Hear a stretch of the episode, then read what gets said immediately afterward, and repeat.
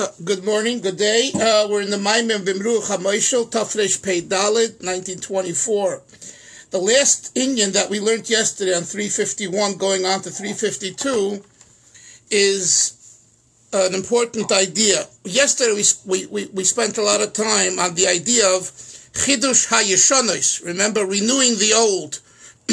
so I won't really repeat that, just to say that uh, that was what the Rebbe calls in the Maimer a uh, it's a, a yichud chitzoni of Abba ve'ima. In other words, it's an external type of a unity of father and mother, referring to Chochman Bina. So now we're on 351, towards the bottom of the page. It's five lines from the bottom, the last three words. The Zehu, and this is Godol Hanena Migia Kappa Yosim Miresha Mayim it says, greater is one who benefits from his own effort more than fear of heaven. The ilu yirashamayim he yiratato, because yirashamayim on its simple level is what we call yiratato.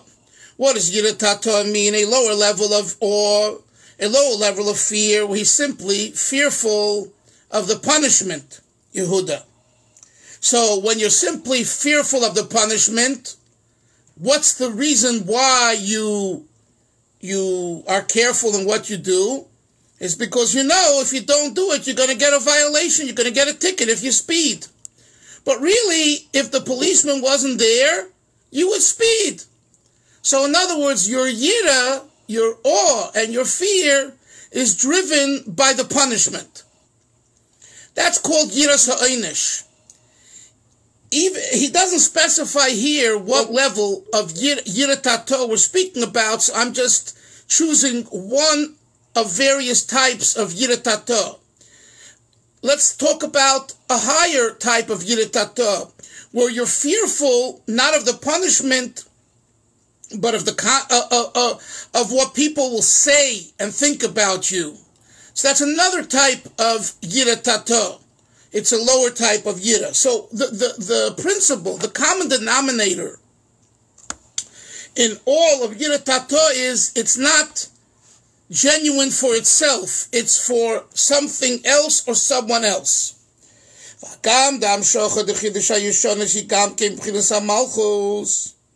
And although we say that the drawing down of the godly energy, which is caused by the renewal of the old, is in malchus, is in kingship and loyalty, meaning it comes all the way down.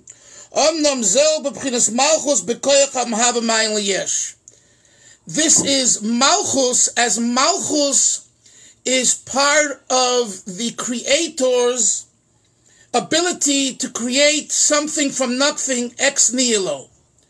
So in other words, this, it's not really you, it's the koyach, he, he used the words here, Shmuel, koyach mahave.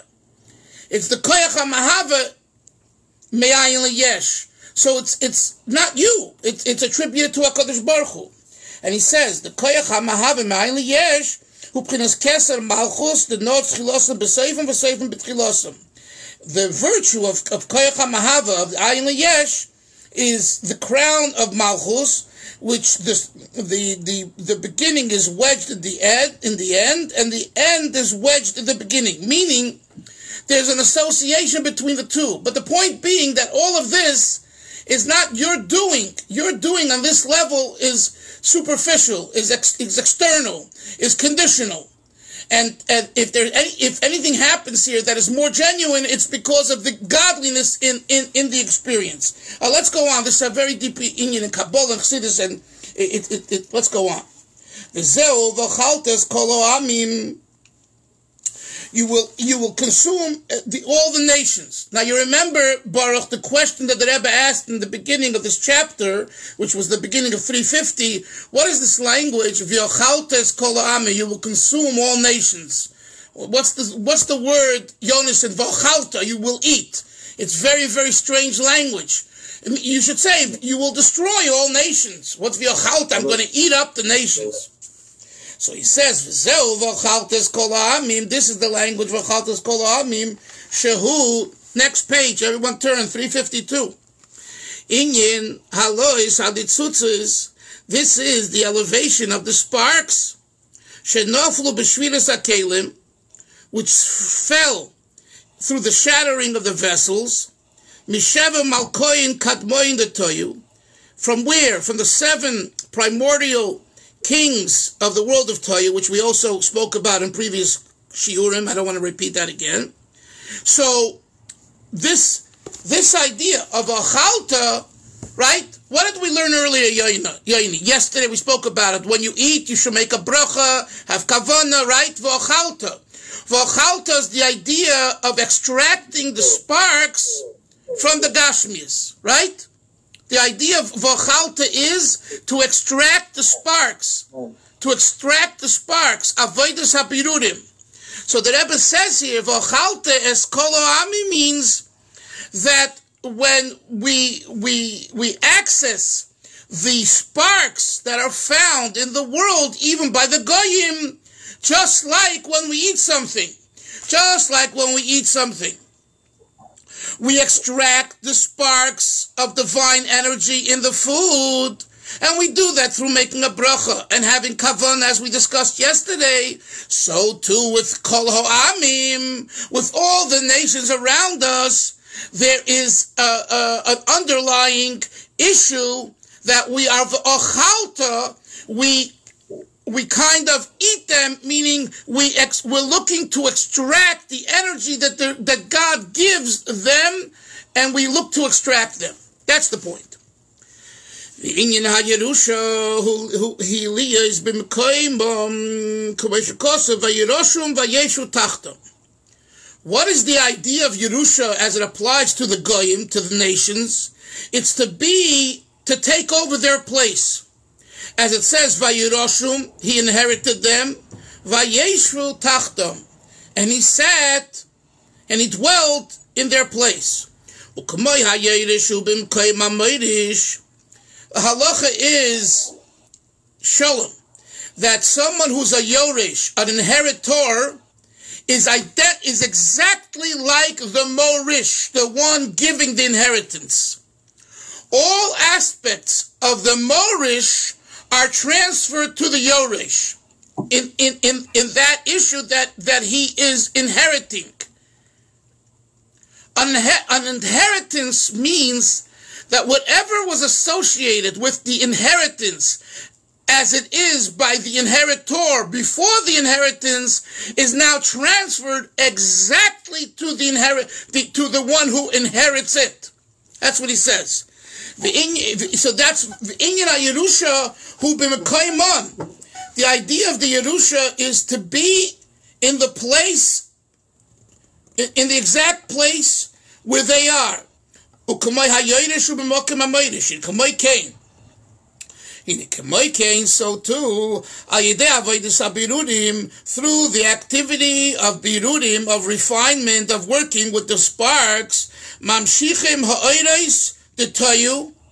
We draw down the passionate energy of Tayu.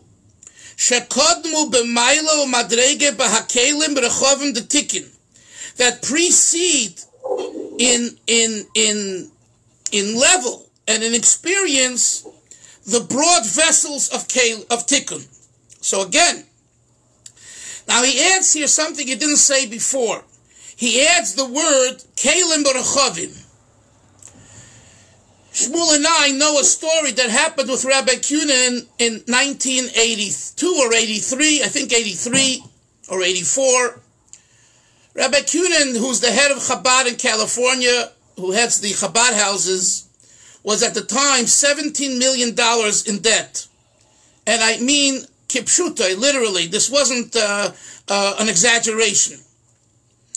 And Rabbi Cunin uh, the banks were closing foreclosing on him, and teachers weren't being paid, and uh, it was a real, real big mess. I was in the yeshiva at the time, and the pressure was it, it didn't you know it, it, was for several years. It was tremendous pressure. So Rabbi Kuda came to the Rebbe on Shabbos Parshas Vayera, and and he was, was standing, I believe, on Sunday. He was standing in the hallway for mincha. The Rebbe would come into the shul at three fifteen for mincha, and he noticed Rabbi Cunin, and he took out of the Rebbe would give tzedakah to children and others standing there, and there was there's a pushka right in front of the small beis medrash on 770, and they would put in the tzedakah. And the Rebbe gave the Rebbe gave Rabbi Cunin, I think, a nickel or a dime, one of the two, I don't recall which. And the Rebbe quoted from that week's Haftorah, Kalim Reikim Al Tamiti. You know the story with uh, the Isha Shunamis, just two weeks ago, the Haftorah, right? Which says, Kalim Reikim, empty vessels, Al Tamiti. Don't minimize. In other words, make sure that the kalim are full. And the Rebbe quoted that to Cunin and gave him and gave him a coin. That's what happened. He went back to California and all this time he was dealing with a very serious court case about a will that Jerry um, uh, that Weinberg, there was a, a wealthy person in, in California who actually uh, grew up in Bensonhurst, Brooklyn. And if you drive down Bay Parkway, the next time you drive down, there's the, Jew- the Jewish Community Center, the JCC, and you'll see the name Weinberg on it. And that's this family. And I happen to know a cousin of his who's ready, Noel Emes, a doctor who was a very good friend of mine who was associated with this family. Anyway, the, the, the producer of the Chabad yearly telethon was a guy named Jerry Weintraub. Uh, Shmuel, is he alive or he passed on already too? Doesn't know. Anyway, so, so Jerry Weintraub calls Cunin one day and he says, Rabbi Cunin, there's a lady who's dying in the hospital. You have to visit her. So Cunin doesn't ask any questions. He gets into the car. He goes down to Cedar Sinai Hospital on Beverly Boulevard and he goes and visits her. Once, twice, she dies. She was divorced from Jerry Weinberg and she left over 120 million dollars to charity. 40 million dollars to 40 million dollars to Chabad. 40 million dollars to the uh, multiple uh, sclerosis foundation and 40 million dollars I think to the heart foundation. Well, her husband contested the will that was left to Chabad, accusing Rabbi Cunin of forcing her to leave the money and all that and it was a major court case, and Cunin had uh, great lawyers, and and they owned property. They owned oh, they owned the Hawaii Hilton. He owned the Hawaii Hilton, and and it was it was for a few years the court case was going, and then he got the and and and, and it was in court. He got the the nickel from the Rebbe that Sunday. He came back to California on Monday and the phone rang, and the lawyer said, Rabbi Cunin, I was just offered a settlement of $21 million. Do you want to take it or not? Rabbi Cunin right away called the Rebbe's office and asked the secretary to ask the Rebbe whether he should take it. And the Rebbe said, settle and take the 21 million. He took the 21 million, and I heard from a friend of, of, of Shmuel and my, a friend of ours, Yoel Adelson, who was Rabbi, who was Rabbi Cunin's, um, like Yoel book, Adelson. Yoel Adelson. He heard, he was Rabbi Cunin's, uh, like bookkeeper, accountant, whatever, a bookkeeper. And Yoel told me that he, he drove with Rabbi Cunin in the car, and they went from house to house, paying off every single person, whether it was a dollar or ten or a million dollars. He had a checkbook with him and he wrote the checks and he, and he got out of the car and he gave it and he went to the next place and the next place. and he paid off. The first check went to David Spiegel. Oh, First check went to Chaim Spiegel. oh, really? You'll get paid. Yes. Okay, I see that. I didn't know. Thank you for telling. Thank you. And and he paid off. He paid off seventeen million dollars. He was left with a few million dollars. He gave the yeshiva and a, few, a school. After a few years, it was all gone. But why am I saying this? Because the Rebbe told him, you know, Kalim Reikim Al Tamiti. Don't come, don't have empty vessels. So the question is, if I already have a vessel, I can have a small cup or I can have a big cup. So here's another story. There's a Jew in, in Crown Heights, maybe Lazer knows the family. They're called the Drizzens. Dr- The Drizzen, Shalom Ber Drizzen. The, the, the Drizzens, so Shalom Ber Drizzen, in 1979, first of all, my father worked for him in the 60s. He was in the schmata business. And he was, you know, hustling and bustling. My father, before he got married, he put away a few dollars. So Shalom Ber was a friend of his. He's older, but they knew each other from Crown Heights. So he came to my father and he says to my father, listen, do me a favor. You're not married yet. You put away some money. Loan me the money. I'll give it back to you when you're when you're married, you know. And my father did. And in fact, my father took out his little book where he wrote down how much money he loaned to Shalom Bedrism.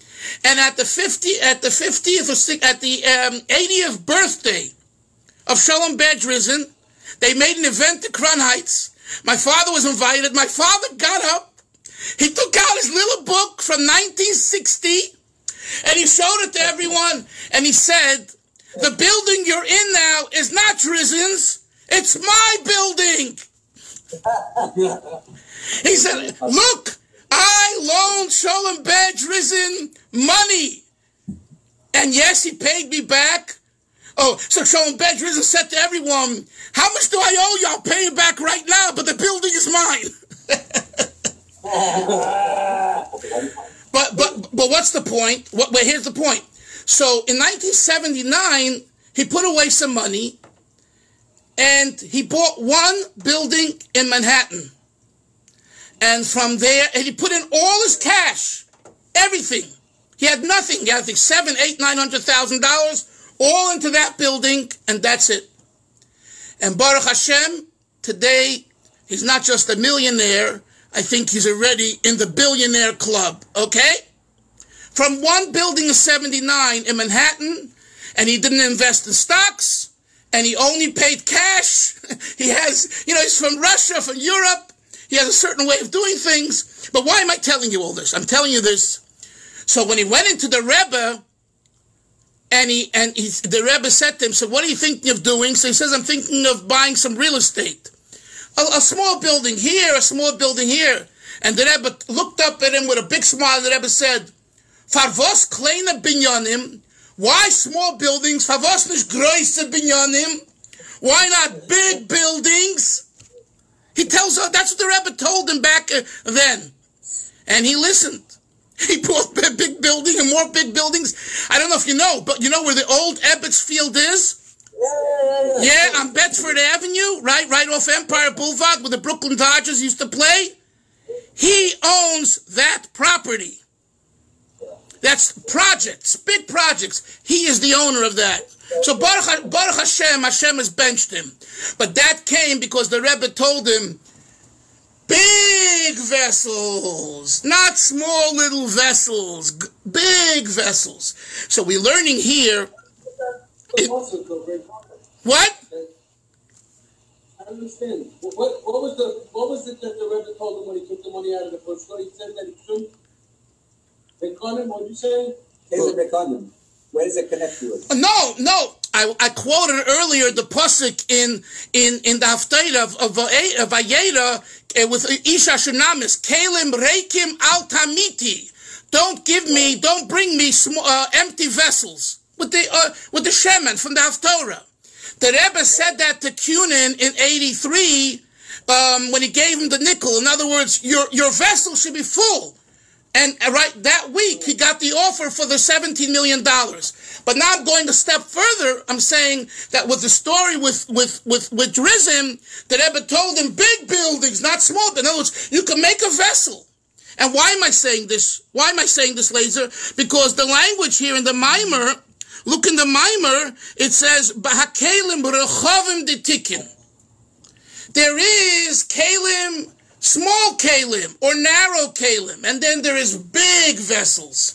Going back to the Maimer, I just wanted to make uh, emphasize the lashon in the Maimer. Going back to the Maimer, he says that through the avodah of birurim, through refining the, the, the process of refinement, we draw down the energy of a tayu. The tayu v'tikin hini tayu hey meidas merubim v'kelim muatim v'kelim muatim. You see, in in in Tayu, the light, the energy is very powerful. The eh, the passion is great, but the receptacle for the passion is very small. You know, sometimes whether it's us, whether it's to other people, we're very passionate and we're very energized, but we don't have the vessels to handle it. I mean, you could come home after the shiur and just wow, wow, wow, wow, wow, and then your wife or someone else says, I don't understand the word, it's too much, it's an overload, be quiet. But you're on fire. But you need kalim. So, so, right? Then there is a situation where you have a, you have, you have, uh, tikkun is kalim urabim, you have a broad kalim, everything is orderly and organized, but guess what? There's no passion. What is the what's the job? The job is to blend the two, and that's what the Rebbe told uh, at farbrengen in '83 and uh, '82 when he spoke about lechatchila Rebbe, the Rebbe Maharash. Shmuel, you remember what was the Rebbe's wording? Oides the toyu, bekalim the tikkun. What? What's the pshat? The energy should be full of fire and passion. But Kalim the Tikkun, it has to be, has to, has to filter itself through the channels of order. Why? Because if you overwhelm order, even though you're on fire, or the situation is passionate, there's no receptacles. They can't receive it. So there has to be, the, the, the passion has to be oiris the toyu. Became the ticket. to Continuing inside, so he says,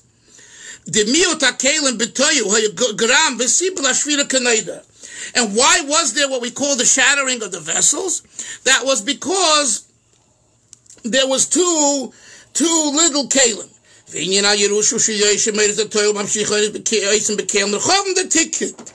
So Yerusha means that we inherit the passion the energy of Toyu, and we draw it down, not just in the Kalim of Tikkun, but in the broad Kalim of Tikkun. So, in other words, in our organized life, there is the sensation of passion and drive, which is, which is, but it has to coincide with the Kalim of Tikkun. Let's continue the next paragraph. This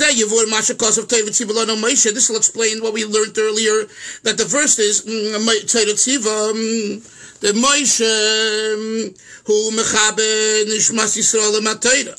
Moshe is Rabbeinu, we discussed it in earlier years, the one who connects Jewish souls with the Torah, Bishpashtusa de Moshe, an extension of Moshe is found in every generation.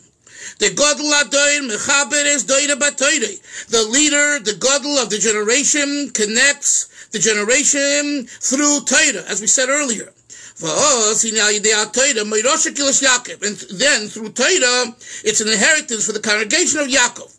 The Yaakov is two words, Yud Akef, the heel of the Yud, of the, the, the letter Yud, which represents Hashem. Shegam b'bchinas akvayim, meaning even in the heel. Bali asokim v'yeshikronis. Who is the heel amongst the Jewish people? Those people that are involved in business and sitting in the corners, and they're all, you know, surrounded by all the taivas and all the issues. They're not in the koilel. They're working. They're out there. Im hanhagosim al Torah, but if they conduct themselves according to Torah, b'maso mata b'emuna faithfully doing their business, oz heimevarim beirudim. Then, in their place of business, they refine the sparks. Shazel in Yerusha, this is the idea of inheritance. Sheyoshem nitzutzes the toyu. They inherit the sparks of Toyu. Yaakov ish tom Yoshev. Yaakov is a sincere man sitting in the tents. The Yaakov who Yud Ekev, Yaakov represents the Yud, the Jew of the heel. Through refinement, through working. It's him who Yoshev Oil and Boiler Atayra Perek Echad B'Shachas. So if this Yaakov, if this business person is sitting in the tents of Torah, doesn't mean he's in koilel or in yeshiva. It means that he takes time every day to learn one chapter in the morning, one chapter in the evening. Who hayoidish es kanal, he will inherit the previous mentioned uh, passionate sparks the Sidre HaYerusha Einik Seder Yerusha B'Yisrael. And the Rebbe adds, the order of inheritance by non-Jews is not the same as by Jews. Vim kain haloi etzlam bichlal hu al derech uveinein. The Rebbe says, what is the order of inheritance by non-Jews? It's, it's similar to what it says in the Torah. If one does not have a son, so then you give the portion, the inheritance, to his brother. Viksiv, and it says, Haloi och Esav Yaakov. Behold, Esav is a brother to Yaakov. Velazois, therefore, Yaakov who are Yoidish. Who is the inheritor? Is the inherit? Is the inheritor? Who inherits it? Yaakov. Vahainu. The Mishu Esav Bavoidus Abirim. Veloi Someone who's involved in refinement and he studies Torah in a set way. Uh, more specifically, someone who merits not only to learn himself, but to teach others, who He inherits all the good that there is in the sparks of Toyu that fell in the Shvira. So what we have from this idea, Rabbi Say, is the importance of, of not only learning ourselves, but teaching others. And to teach others, you don't have to be a rabbi, you don't have to be ordained, you don't have to be a big knocker. Believe me, every person has people on their block, in their building, who would love to hear a word of Torah. And the Rebbe says here, when you do that, and he says specifically, he's talking to Yud Akev. He's talking to the business people. And he's telling the business people that what I want of you is to be an inheritor of Torah. And this, and, and so when we talk here about in the Maimer, the second level of Torah, Yoni, the level called Yerusha, right? This is what we're talking about. He, he, he, he, he says that ultimately the Yerusha is given. Why is he emphasizing the business people? If it's a Yerusha, laser, if it's a Yerusha, it's to everyone. It's not just to, it's not just to, to, to, to a business person, it's to a rabbi too. But the reason what he's emphasizing is because the chiddush is in the business person. You would think that the business person, what what shaykhs, what relevance do I have with with with, with Torah? I have to think about the you know the cow and the plunger and and and the computer and the electric and the this and the that you know, there's rabbis and rabbanim and rebbes and teachers, and I support them. That's great. Says the Rebbe, it, it's true, it's true, but that's not, you know, the, the real chidush, the real novelty of Yerusha, and look what he says, that you get the Irish Diktayu, the real energy Baruch, comes to the business person. In other words, the rabbi, the teacher, the one in Kailo and the one in Yeshiva and all that, the Yeshiva doesn't really have the passion. Now, why is that? Because passion comes from life's experience. Life's experience is is is in the business world. Hashgacha pratis. You see, Hashgacha pratis, divine providence, every waking moment wake, uh, uh, when you're in the business world. Is not, not even a question. Someone who learns, he's sitting and learning Gemara, Hasidus, Halacha. It's, it's uh, great. But, but, but the Hashgacha pratis, seeing the divine hand, is when, you know, mm, the story, just a brief story, this chassid came to the Rebbe back in the 50s, and the Rebbe told him uh, to give a tremendous amount of tzedakah. He came from Eretz Yisrael. He was a, a, a, in construction business. He was, did, did very well. And he asked the Rebbe, you know, how much should he give? And the, uh, so he wrote down a certain amount. And the Rebbe told him, give, I think, three times as much. So he said to himself, if I do that, I've emptied out my bank account. Because to begin with, he gave a big amount. But the Rebbe said, and he was a chassid. And he did it. He did it, and he said to himself and to his friends, I'm no longer, I don't have any money. my money is all gone. It's been given to the Rebbe. That week, there was uh, someone calls him, someone calls him a diamond dealer from Belgium or South Africa, I forget where, and says, I, I, I want to propose a deal. And he made back tenfold the amount he gave.